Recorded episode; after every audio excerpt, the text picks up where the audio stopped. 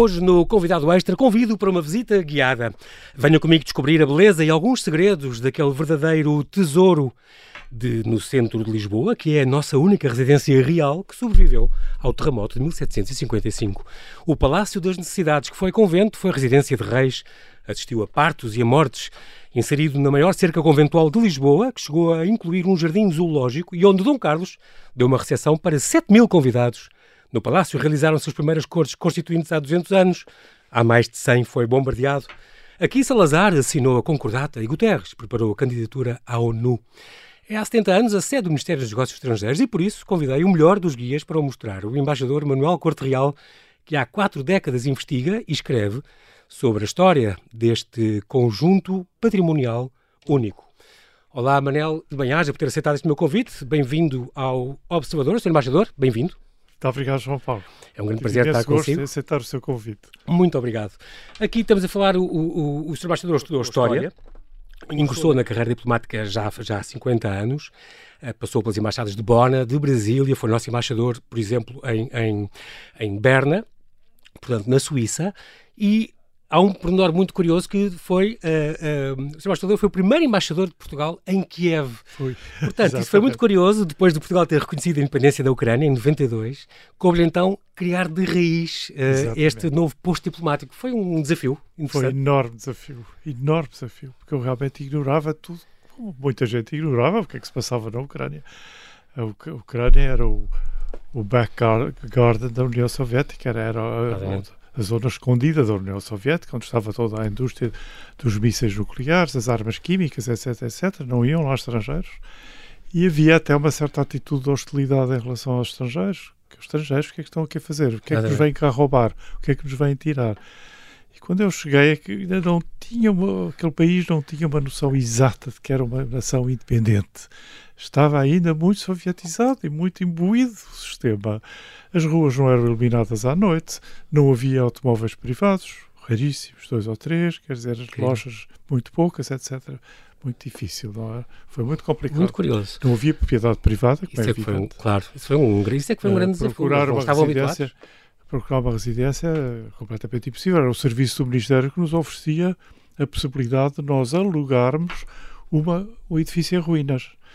Teríamos que pagar à cabeça um milhão de euros para eles fazerem as obras, as obras? sabe Deus com critério, e depois pagarmos 400 mil dólares por ano. Do, do, do arrendamento. Obviamente nem pus essa hipótese ao Ministério. Claro. E vivi dois anos e tal no hotel. Incrível. Pronto, foi um momento, realmente, isto estamos a falar em 93, 94. Pois é, pois é. Mas, mas foi interessantíssimo. Claro, foi claro, imagino que sim. É também curioso porque foi, o Sr. Embaixador foi chefe do gabinete do Presidente da 50 Assembleia Geral das Nações Unidas, que estamos a falar do é Diogo é Freitas do Amaral, porque ele já tinha sido chefe de gabinete dele em 1980. Um, e também é curioso porque foi chefe de protocolo durante a Expo 98, mas antes disso tinha sido cônsul-geral em Sevilha quando decorreu a, a Expo 92. Exatamente. Também deve ter sido, foram dois foi momentos interessantíssimo, muito interessantíssimo. curiosos. Exato, e eu participei muito na Expo, não só pelo nosso pavilhão, e portanto era uhum. dirigido, digamos, pelo comissário português Vasco Graça Moura, uma pessoa com imensa cultura e inteligência, e, e outros colaboradores deles, todos da melhor qualidade, mas eu era muito amigo de um diplomata espanhol que era o chefe de protocolo espanhol da Expo Sim. 92 de Sevilha. E portanto aí. O Álvaro Castilha esse... e o Álvaro chamou-me logo assim que soube que eu estava lá, disse assim: Olha, eu nunca fui do protocolo, tu é que foste. Portanto, vejo-me aqui ajudar. e eu participei imenso, amigavelmente, claro, e com imenso entusiasmo, claro. na, na, organização, digamos, da, da, parte protocolar da Expo 92 de Sevilha. E participei em muitas atividades e muitos eventos deu-me um conhecimento profundo como é que as uh, expos funcionavam nesse aspecto, o acolhimento das autoridades estrangeiras e do facto de cada dia ser um dia nacional para um país que estava representado na Expo, fazia o seu nacional, como é que se organizava esse programa. De maneira que eu cheguei, chamaram-me de Kiev duas semanas antes da, da abertura da nossa Expo. E então, mas nessas duas semanas tive tempo de formatar o programa uhum. e dizer como é que se devia processar, etc. Porque isso não estava Impressionante, definido. até porque nessas e, e, participou nas duas, no fundo. Participei nas duas. É curioso porque são, são espaços privilegiados onde todo mundo se cruza. Portanto, todo de repente, não é uma visita de um chefe de Estado que vem cá, como também fez muitas. Exatamente. Não, é de repente, de quase 200 países. Exatamente, que todos os dias havia um membro de governo, ou, ou chefe de governo, ou membro de família real, ou chefe de Estado de um país membro. E, e Coroa de Glória, o rei de Espanha disse, e foi muito popular em Espanha nessa altura, é pá, disse para mim, isto é melhor que Sevilha. Esta é melhor que Sevilha. Aqui na Extra 98? A nossa. Esta é melhor que Sevilha. Realmente, isto caiu mal da imprensa espanhola. Se fosse hoje, já era o politicamente correto uh, ou incorreto. Exato. Hoje seria. Muito bem. É muito engraçado porque foi no seu segundo período em que foi chefe de protocolo, porque desde o ano 2000 foi, foi uns anos e depois tornou a ser em 2005. Um, é, é, curioso também porque apanhou uh, quer a presidência portuguesa em 2007, portanto, a assinatura do Tratado de Lisboa, uh, a 20 Cimeira da União Europeia-Rússia, no Palácio de Mafra, e depois a segunda Cimeira União Europeia-África. Isso juntou 70 chefes de Estado também, foi também foi, uma foi coisa... 52 chefes de Estado e de Governo na, na reunião eu, União Europeia-África. Uhum. Também foi, foi, foi um trabalho intenso. Pela logística, pela segurança e, e, pela atenção que se tinham que ter com chefes de Estado que nunca tinham participado em reuniões deste género, não é?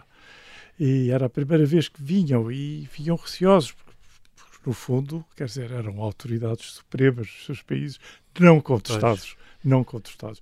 E vinham para um regime para uma, uma, reunião em regime perfeitamente democrático em que eram todos iguais. Todos os chefes de Estado eram iguais. Não, não estavam habituados a isso, deles. exatamente. Foi um esforço. Tiveram que aprender alguma coisa. Exatamente. Com certeza. Exatamente. E para o Mugabe então foi complicado. Exato. Foi mesmo, lembra-se lembra Lembro, então se me lembro de Mugabe, foi muito complicado. E ele estava habituado a ser o rei, o Nunca máximo ditador, Exatamente. o máximo durante Exatamente. décadas. Exatamente. É? E aqui Nunca ser contestado o lugar, não, não ser ele à frente de toda a gente e a mandar em tudo. Exatamente. Deve, deve ter sido também um Mas depois correu lindamente, acabou por bem. Muito e bem. outra pessoa também um bocadinho caprichosa nessa região, uhum. é África, foi Sarkozy, presidente de ah, França. Sim, sim. Também, também queria queria atenção permanente, honras... queria lugares privilegiados, etc, etc. Realmente as pessoas, não é muita noção que as pessoas têm. E era é recém-eleito e, e, pronto, nós fizemos algumas satisfações de, de exigências deles e para, para, as coisas correrem bem, porque no fundo o protocolo tem que velar para que haja um bom ambiente para claro. que tudo se processe bem e que haja êxito da reunião, não é? Claro. Portanto, que não, que não que sejam partida, irritados. começam a negar, a negar, a negar. Exatamente, que não estejam irritados com pequenas coisas. Nós temos que ultrapassar isso organizado de maneira que isso ultrapasse. Exatamente. Não deve ser fácil às vezes conseguir não. compensar todos esses pequenos caprichos, não é? E temos muito que falar e falar com outros que se podem ofender e dialogar e negociar. No fundo, é? Se às vezes há é pessoas é... que lutam com isso em família, Exatamente. numa família fechada, o que será em países diferentes, com religiões diferentes, Exato. Eh, tradições diferentes. Tradições diferentes, regimes alimentares diferentes que é muito complicado. Mas é verdade, tem que contar com isso tudo uh, uh, num jantar de Estado, numa, num, num banquete oferecido. Exatamente. Muito bem. O, o Sr. Embaixador escreveu, por exemplo, A Feitoria Portuguesa na Andaluzia, aliás, dois livros sobre isso, já em 67. Depois escreveu este livro do Palácio de São Clemente, que, que, fala na, naquele edifício que foi a primeira, onde que acolheu a primeira embaixada portuguesa, especialmente projetada e construída para Exato, tal fim, é verdade. na década de 50, quando, quando a capital, a cidade pois, do Rio de Janeiro ainda era a capital. Pois só acabou quando a capital já, já tinha sido uh, mudada para, para Brasília. Exatamente. Mas o nosso embaixador ainda ficou uns anos uh, alojado no, Janeiro, no Palácio de... E o número dois, o conselheiro Manuel Sá Machado, é que vivia em Brasília, okay. estava em Brasília e no fundo atuava como chefe de missão em Brasília. Exatamente. Também uh, esteve envolvido neste livro de 2006 das Embaixadas de Portugal, esta edição da Polígono. Exatamente. O texto e a investigação uh, é sua, portanto esta questão dos palácios e do património tem tudo a ver com a sua formação, com o seu tem, carinho, tem com o seu interesse, facto, não é? Exatamente. E, eu, é curioso, porque eu já, investigar. eu já tinha começado essa investigação sobre os edifícios das embaixadas, porque eu como chefe de protocolo, porque percorri muitas embaixadas, quer dizer, visitei ah. muitas embaixadas em visitas, não é? Uhum. De Estado, etc. Uhum. E fui observando muito e notando muito o património e a forma, a estrutura do edifício, etc. E como facilitava ou não, ou era adequado ou não, mais ou menos, para recepções, etc. Tudo isso eu retendo, de maneira que quando o Laplane Guimarães veio falar com o ministro e dizer que tinha essa ideia, mas que ia fazer um livro, sobretudo com fotografias, uhum. o ministro, que era Freitas do Amaral, disse: Olha, vá falar com o Manuel Corte Real, porque ele tem investigação sobre cada edifício. E foi assim que me juntei a esse projeto, que já existia, uh, mas que, que eu tinha feito a investigação sobre os edifícios. Muito, muito curioso. E, uma, portanto, uma coordenação com o Alberto Laplane de Guimarães, claro, e o João Exato. Correia Nunes, que organizaram esta edição. Exatamente. Com as fotografias do o Miguel, Val Figueiredo, meu- grande fotógrafo. Ótimo, grande fotógrafo. já foi nosso convidado também, e, e com uma introdução, aliás, por fácil do José Cotileiro. Sr. Embaixador, temos de fazer aqui um brevíssimo intervalo e já voltamos à conversa. Até já.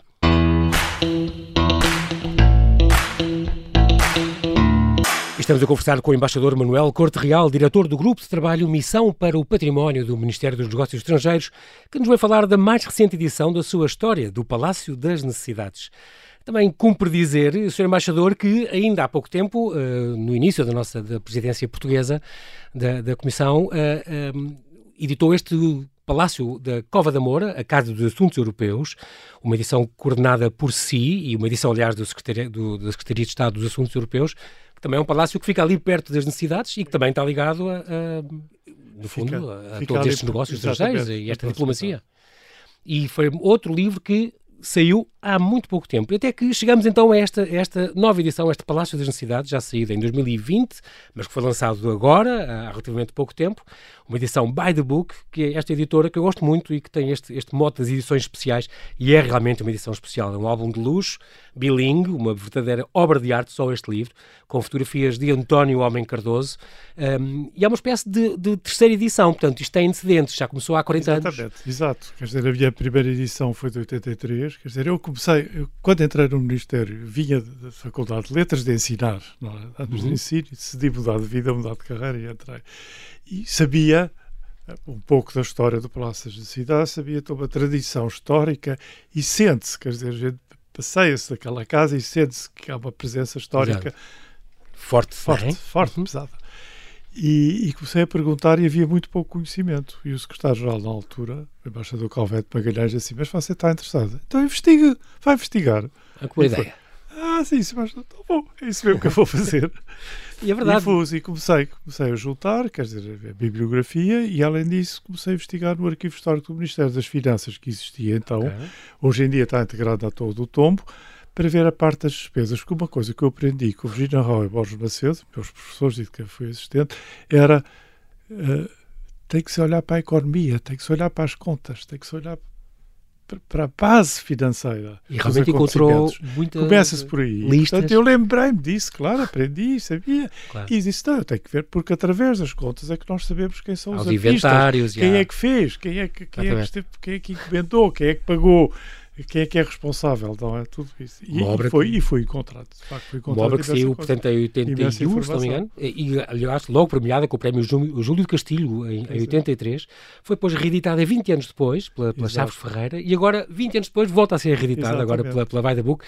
Desde a primeira edição já foi descobrindo mais coisas e foi, Foi investigando. portanto, coisas, é, são foi, sempre umas edições revistas e aumentadas. como- Exatamente. como se costuma dizer. muito mais coisas. Este, este Palácio Real ah, ah, é desde 1950, se não me engano, ah, a sede. Entre 50 e 51. Depois das obras que o Raulino fez, Exatamente. adaptou, vieram do Terreiro do Passo, é? adaptou, adaptou, mas ele mexeu pouco.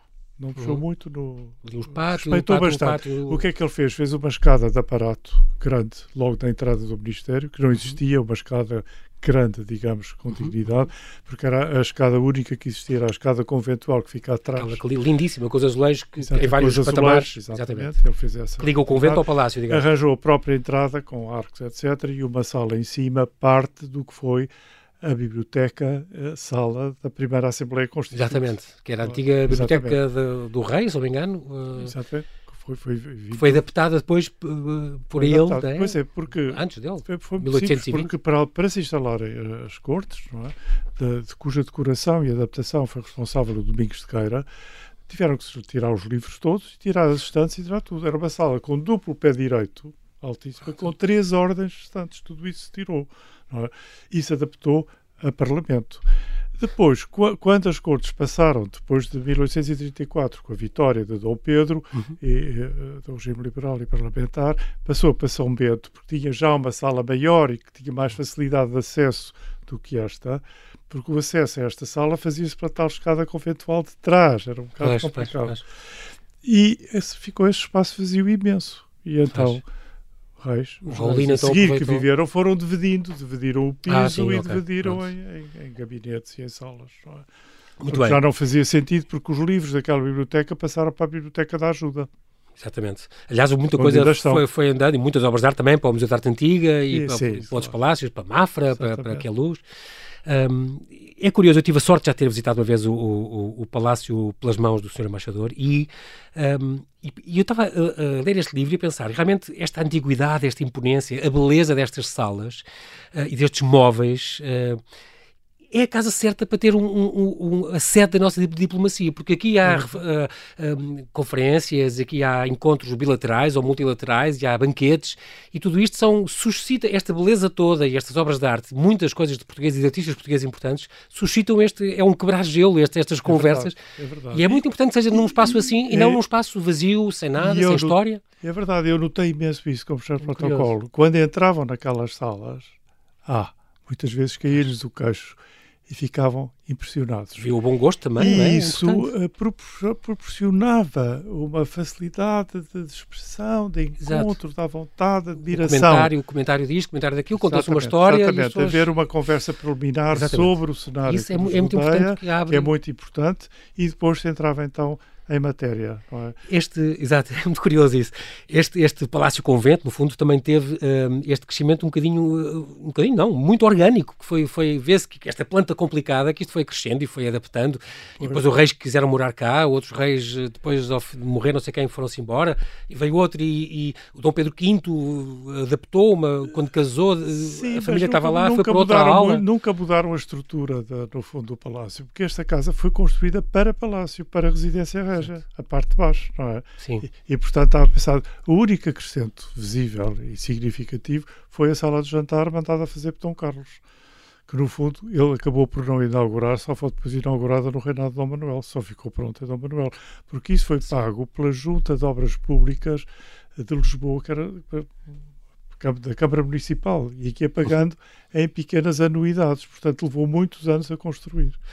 Uh, eu estava agora a pensar que, portanto, isto tudo nasce desta devoção a Nossa Senhora das Necessidades, isto já vem uh, uh, desde o Dom Pedro II, que já tinha feito Exatamente. este voto a esta Senhora Exato. da Saúde, e depois o filho dele, Dom João V, quis fazer o palácio Exatamente. junto a essa ermida, ali havia aquela ermida, do João V e em diante, com, com todos estes papéis que vão existindo uh, desta zona da Pampulha. Isto é muito curioso. Há esta comenda de São Brás. Eu vi pois estas é, histórias, pois... é muito engraçado. Uh, desta família Gouveia. É, é, muito curioso. Estes, e depois os arquitetos importantes, e o Carlos Mardel e o Custódio Vieira, todos que passaram por lá, e o Rolino, que fizeram coisas muito importantes. Se estas paredes falassem, Sr. Embaixador, diga-me dois ou três momentos-chave uh, para si que aquele palácio viveu eu falou já das cortes, que provavelmente é um momento importante. Pois, uh, anteriormente, no século XVIII, após a construção, eu acho que foi um pouco foi uma certa desilusão, porque não teve um ocupante uh, ao nível daquela casa, não é? O próprio João V não morou lá, não, é? Não morou lá, o José, José terremoto também, também não veio, não veio ninguém, foi, foi um bocado de desilusão, quer dizer, uhum. estava apto a receber, uhum. não é? E não recebeu muito. E depois, realmente, só com Dom Pedro, quando se instala, depois de 1834, Dom Pedro IV, e depois aí Dona é Maria o auge. II. Quando a Dona Maria II, eu acho que aquela casa atingiu o auge nessa época, porque não só é a residência real, como é o centro da democracia e da, e da, da administração do país. É ali. Uhum. É ali que se faz. É ali que ela tem as reuniões com os seus ministros, com os seus generais, as discussões, as, as, revoluções combatidas, as Tudo decisões, ali, é? Eh, as desautorizações que ela sofre, a imposição de vontade por parte dela. Aquela personalidade riquíssima que agora vamos ver na próxima exposição sobre Dona Maria II, estou com imensa curiosidade de ver no Palácio da Ajuda, que se inaugura agora no dia 22. Ver se dão realmente fazem, fazem justiça àquela personalidade riquíssima, riquíssima, porque além disso era muito culta também. Não, não, ninguém dirá. Grande amiga é, da Rainha da é que ela é educadora. Exatamente, ela é educadora. Ela é educadora porque ela era culta e sabia como tinha que educar os seus Exatamente. filhos. É? E, portanto, queria, tinha uma grande exigência na educação, do nível de educação. Vários nasceram lá, filhos. muitos filhos dela nasceram lá e Isso, alguns morreram também. Todos menos uma. Exatamente. E, e, e, de facto, Dez, é Dom, Pedro, Dom Pedro V, de facto, era, era um scholar, quer dizer, era um erudito, era, era um intelectual. Era... Uhum. É, é, é, curioso, além dessa, por exemplo, dessa vida uh, de Dona Maria II e depois também do Dom Carlos e também que viveu lá e do Dom Fernando, Exato. do seu, seu marido Dom Fernando, o marido de Dona Maria II, Dom por exemplo, Fernando, Fernando é outro, outro vulto importantíssimo Sim. também na cultura. O rei artista, é Mas não viveu no palácio e viveu no convento, convento e criou o seu palácio no convento. Adaptou. É curioso, sem alterar nada do, do que era século XVIII, quer dizer, não tirou os azulejos, não, não, não modificou o chão de mármore, quer dizer, alcatifou, forrou as paredes Sim, de seda. Teve os seus móveis, as suas coisas, mas não móveis, mudou a estrutura. Criou um ambiente século XIX, escondendo o ambiente século XVIII sem o destruir. Outras, outras coisas, por exemplo, ali Salazar, por exemplo, está lá no gabinete onde ele assinou a concordata, exatamente, o Pacto Ibérico, Exato, são momentos exato. importantes que passaram por ali. Ainda, quando eu visitei, ainda havia o gabinete do António Guterres, ainda está lá, se calhar, exatamente, onde ele preparou também a sua candidatura e tal. Foi, foi o António Vitorino também para a sua candidatura. Exatamente tem vastos salões, grandes cozinhas, capelas suntuosas, eh, há muitos palácios com bibliotecas, eh, cocheiras bonitas, muito, quase todos os nossos palácios reais têm. Alguns provavelmente até mais antigos, ou Sim, maiores, maior, ou mais ricos. Maior, Mas que duas ou três especificidades é que o Sr. Embaixador diria que este palácio tem isto. Tem uma coisa especialíssima. Sim. Tem a escala humana. Todas as salas são à escala humana, são relativamente pequenas, Sim. o que torna muito cómodo de viver e trabalhar é naquela. É como Mafra que o rei via a uh, 200 metros. Exatamente, o rei e rainha viviam cada 100 metros um do outro, exatamente.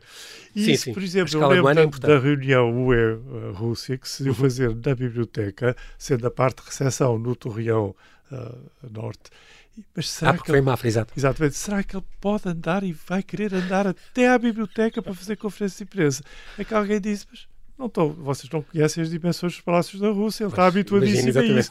Mas era um grande percurso exatamente. que ele tinha que fazer até é, chegar claro, lá. Claro, Bom, claro, nas necessidades, não. Dá-se três passos e está-se noutro, outro ambiente, outra sala, etc. Isso torna a, a vida familiar muito possível, muito, muito fácil desse uhum. aspecto. Então, isso deve ter atraído muito Dom Carlos e Dona Amélia para terem uma vida familiar, sobretudo a Rainha Dona Amélia com os filhos. A residência real de Dom Miguel, também passou por lá, o Dom Miguel, também, o mas Dom Miguel, brevemente. brevemente o seu irmão Dom Pedro IV, então, Dona Maria II, Dom Pedro V, Dom Carlos e Dona Amélia e Dom Manuel II. E ali instalaram-se outro, outro, por exemplo, o Eduardo VII, quando esteve cá, ficou, ficou, lá instalado. Um, além de todas estas salas, eu estou agora aqui a ver uma lista das salas, coisas importantes, vale muito a pena conhecer este, este palácio.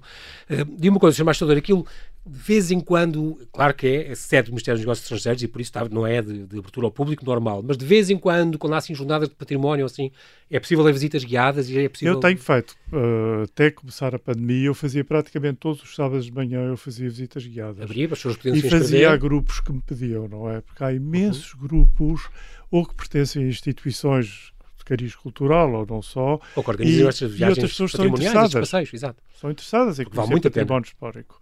E eu faço, claro que as visitas são gratuitas, é evidente, porque é, um, é do Estado, uhum. mas grupos de 30 pessoas, por senão é muito difícil eh, com mais pessoas fazer uma visita possível e, sim, sim, sim. e, e, faz, e todos, todos os sábados praticamente, todo desejoso poder esperando recomeçar outra vez. Esperando que isto é? passe tudo e a gente se consiga Porque voltar. acho que merece ser conhecido e sobretudo muito. pelo esforço que o Ministério dos Negócios Estrangeiros tem feito de restaurar e manter em bom estado as salas. Claro que o mobiliário na sua praticamente toda totalidade não não era dali. Não, original, não era ali. Não original, era original, sim, não sim. era do Palácio. Com a, proclamação da República, todo o recheio do Palácio para além do que foi devolvido, porque eram bens pessoais, a Rainha Amélia e Dom Manuel para Londres, Exatamente. o resto foi distribuído para outros palácios. E para outros foi para Queluz, foi para, para Mafra, para o Museu da Arte Antiga, e, outras e, coisas. E Vila Viçosa. Nessa ah, altura, Vila Viçosa não tinha o estatuto que hoje em dia tem de fundação privada. Pensava-se na altura que era do Estado e que era, ia ser um museu do Estado e que era um bem do Estado e isso tudo foi definido posteriormente. E, e por isso foi para lá. para lá muita coisa. Além dos leilões que se fizeram que se vendeu imensa coisa em leilão e vieram muitos antiquários internacionais que compraram coisas ótimas a preços muito vantajosos. Pois, claro. Estou a lembrar, estou a passar aqui, por exemplo, os olhos pela Sala do Trono, ou a Sala do Baile de Dona Maria II, a Sala encarnada, Também, exatamente. onde, por exemplo, teve o Dom Fernando em Câmara Ardente, por exemplo. Exato. Tinha um quadro do Holbein, cá está, que Exato. está hoje no Arte Antiga. Exato, exatamente. E tinha os reposteiros de veludo bordados a ouro e a seda e a prata, que eram dos, dos Távoras. É muito engraçado isto, porque essa história também passou por lá. São esses que estão da ajuda, no Palácio da Ajuda. Exatamente. Exatamente. Sala de concertos também. Uh, não sei se ainda é, é, atualmente o gabinete do, do, do Sr. Ministro, não sei se é esse, não. Não, não. Isso é outro. É, é, é no, convento convento. É no okay. convento. Pronto, dizer, mas não... foi quando o Ministério era o oratório, era o oratório conventual. Palácio, é isso, Exatamente. Exatamente. Sala Azul, Sala do Despacho, que é a Sala do Conselho de Estado. Um, curiosa a Sala do Renascimento também, que foi bombardeada uh, no, foi, na, foi, no 5 de Outubro. Exatamente. Por aquele, o, pelo Adamastor, este cruzador, estava Exato. fumegado no teste, fez alguns estragos. E acho, se não me engano, ainda há lá uma memória de um espelho ou qualquer coisa. Tem no espelho, tem um buraco de bala e estilhaços de bala. E... Mas aquilo arrebentou com, com a janela inteira. Foi uma coisa... Não, arrebentou com a janela e com os móveis. É engraçado, uma das granadas atingiu os aposentos do rei Dom Manuel II, que se refugiou num pavilhão da Tapada das Necessidades. Valeu então ao edifício a prudência de um empregado do palácio que cortou o mastro onde flutuava o estandarte real, levando os republicanos a pensar que o jovem monarca tinha abandonado tinha. a residência, portanto não foi mais destruído. Pois é, causa mas, mas presença de abandonou mesmo, não é? Impressionante. A sala do Renascimento, ou a sala particular da Rainha, um, era aí. A Biblioteca do Rei, toda revestida a madeiras exóticas, uma coisa muito curiosa, uh, que veio da sala. Esta Não, veio, veio, veio, dos Jerónimos. Que era da, uh, um, do antigo. Exatamente. exatamente. É sala dos Reis. É, do Diogo Torralva, é uma coisa quinhentista, uma coisa importantíssima. Quinhentista do Diogo Torralva, que é um artista extraordinário, e o cadeiral ainda lá está, e é idêntico, e, e ainda ficou nos Jerónimos. Isto era uma sala que ficava por trás do Cadeiral, mas era a ah, continuação ah, da obra de Tala. Impressionante. E, Portanto, está lá e revestiu aquelas paredes, aquelas paredes todas. Foi o Rei Dom Carlos. Engraçado que, porque já tinha, já tinha estado entretanto do Palácio Foz e depois foi exatamente. a leilão, não é? Quando houve, houve obras de supostamente recuperação e restauro dos Jerónimos, até o Chinati e Romboá fizeram uma grande torre, depois ruiu, e essa sala foi desmanchada. E a, e a talha foi desaproveitada, estava na rua, estava no chão. Não é possível. E o Marquês da Foz, Lindíssima, conhecedor, viu-a, comprou-a. Calculo que é um preço muito barato, não sei. Claro. E Mas depois... comprou e instalou no Palácio Foz. Era um salvado. E foi, exatamente. Foi depois, em 1901, então o tal leilão. Fez leilão e, e, o Leandro Braga, que tinha instalado no Palácio Foz, a pedido de Dom Carlos, instalou. Adaptou, e é uma obra de arte, é um, é um tesouro autêntico, é impressionante. E depois tem aquela magnífica Biblioteca da Rainha. Uh... Exatamente, isso também, em princípio, eu vejo em plantas antigas, estaria destinada para ser a cozinha. Ah okay. esse espaço, a cozinha, porque é ao lado da sala de banquetes, paralela à copa, e que seria a cozinha. Mas depois foi adaptada uma outra solução, de uma divisão mais pequena para a cozinha, e depois, por Raulino, passou para debaixo da sala de jantar. Okay. E aquele espaço ficou sempre vazio, com estantes que se fizeram depois. Que já tinha dois níveis, dois, dois andares, dois pisos. Tinha, e portanto... Editava todo o arquivo, o arquivo histórico diplomático. É Exatamente. Mas ficou sem utilização, o teto não tinha ficado acabado, etc. Ah, e foi okay. há poucos anos, não é? Foi restaurado e fizeram uma iluminação, iluminação extraordinária. uma secretária-geral, a embaixadora Ana Martinho, muito, muito atenta e com grande exigência em relação ao património e a obras daquele, daquele palácio, que fez depois Embora... de facto notáveis.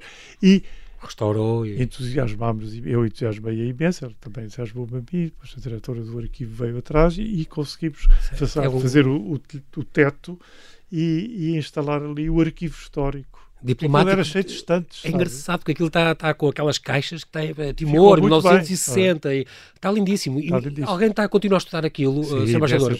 Vão lá. Agora, agora com a pandemia, muito Sim, também, agora menos. Mas, com a pandemia temos está aberta a investigadores que. Exatamente, quando as pessoas pedem para vir, temos que lhe dar um dia da semana com duas horas e talvez a única vez na semana que possa vir, porque há tanta gente pois. a querer que temos que fazer uma escala e que tem demorado é muito. Exato. Portanto, tem sido, tem sido estudado. Agora, parte... eles não vão a essa sala consultar. Tem que ser funcionários do Ministério que vão buscar a documentação à sala e a trazem ah, para a nova biblioteca que é embaixo. Uh, Até porque aquilo não era. É a sala onde se guarda essa biblioteca, mas não é onde se consulta. Aí não é de utilização. Pronto, exatamente. Mas funciona como sala para conferências. Okay. Sim, com essas cadeiras todas ao longo. Exatamente. exatamente. É muito curioso também porque este livro, devo dizer, este, este livro, O Palácio das Necessidades, uh, escrito pelo seu embaixador Manuel Corte Real e com fotografia de António Homem Cardoso, tem também, ao longo de toda a obra, fotografias que, que eu achei muito curioso, uh, com as, as, fotografias antigas das câmaras dos reis, como eram mobiladas no tempo dos reis, tem essas, é, depois saíram no, no, no Ocidente, ou no, na Ilustrada, revista Ilustrada, saíam, sim, sim, sim. não era? Visitas guiadas com Na ilustração portuguesa apareciam, apareceram muitos, a ilustração portuguesa, e eu selecionei duas ou três, também não posso ser demais, não é?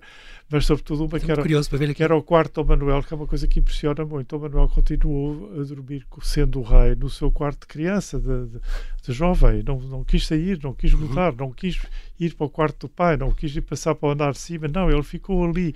Isto tem a ver um pouco com a personalidade dele, tenho a impressão, não é? Com, uhum. com aquele trauma que sofreu e com, com aquilo que caiu em cima e, portanto, pronto, era uma obrigação. Morrer o pai e o irmão. Ali, não tomava partido, digamos, não, não, não rejubilou com, de maneira nenhuma com essa sua nova função. Uh, estava ali porque tinha que ser. Esta parte da, da, cozinha, por exemplo, também é uma, uma, uma cozinha incrível, toda revestida de azulejos, com, com as tais estrelas no teto, que era o símbolo da, desta é. congregação orat, é, oratoriana. É. A cozinha conventual depois foi a cozinha Exatamente. de Dom Fernando quando residiu no convento. Pois, porque ele passou para lá, Exatamente. não é? Adaptou ali um, o seu quarto. Eh, fez ali. E é muito curioso porque isto começou, já no tempo do João V, tinha começado como chamavam-lhe hospício, este exatamente, convento, não era? Mas no fundo não, não era hospício como nós pois, entendemos exatamente, hoje. Exatamente, exatamente. É curioso, mas não era.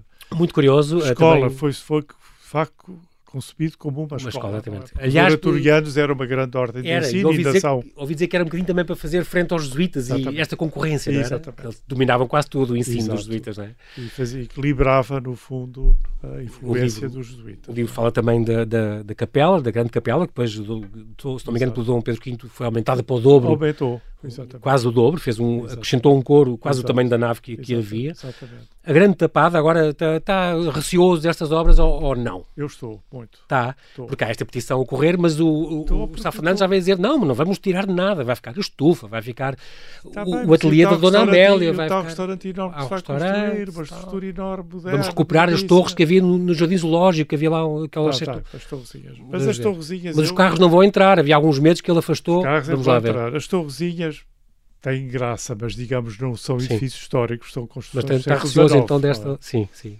destas obras que se prevê. Portanto, por mim, até talvez pudessem ser dispensadas. A estrutura da, da tapada é que tem que é ser restaurada e mantida na parte vegetal, digamos, das árvores, sim, das plantas, sim. de todas as plantas que Dom Fernando trouxe, ainda há muitas que são do tempo dele. São 10 é? hectares de uma floresta, reserva florestal nacional. Isto é... Os lagos têm que ser limpos, as culturas claro, restauradas. Sim, não acredito não é? que, que, que eles tirem. E depois, se se fizer na parte de cima, na parte norte, alguma estrutura de restaurante, mas não uh, tão moderna e tão. Sim. Uh, choque assim, com, com, choque, com, Uma coisa mais, mais condizente com o entorno. Eu acho que é uma ótima ideia se o acesso se fizer por cima pela parte norte. É? Vamos fazer uma. Tenho, tenho 15 segundos, Sr. Embaixador. Que necessidades é que tem este palácio? Isto é, se de repente tivesse milhares de euros a fundo perdido para uma obra, onde é que corria? Que obra que ocorria? Isso é uma pergunta que nunca fizeram, que nunca me fizeram e que eu nunca pensei. Mas, olha, uma coisa que que faz imensa falta, tanto como o Ministério não faz falta. Existe, mas está permanentemente a ser aperfeiçoada. É toda a parte informática. Toda a parte informática temos sempre que ter devia a última palavra. Exatamente. Isso é um enorme investimento. E que devia ser feita e é muito urgente. E, tem, e é feita, Fica... e é feita, mas tem que ser feita gradualmente, não é? Muito bem. E, é Nós aqui já não temos tempo para mais, infelizmente. Quero lhe agradecer, Sr. Embaixador, Manuel Corte ah, Real, bem-aja pela sua disponibilidade em vir ao Observador falar deste tesouro. Oxalá continue a investigar e a atualizar com novas descobertas a história deste palácio, que é um verdadeiro tesouro, não só de Lisboa, mas a nível nacional. Bem-haja. E internacional. Internacional, mantenha-se seguro. Muito obrigado, agradeço.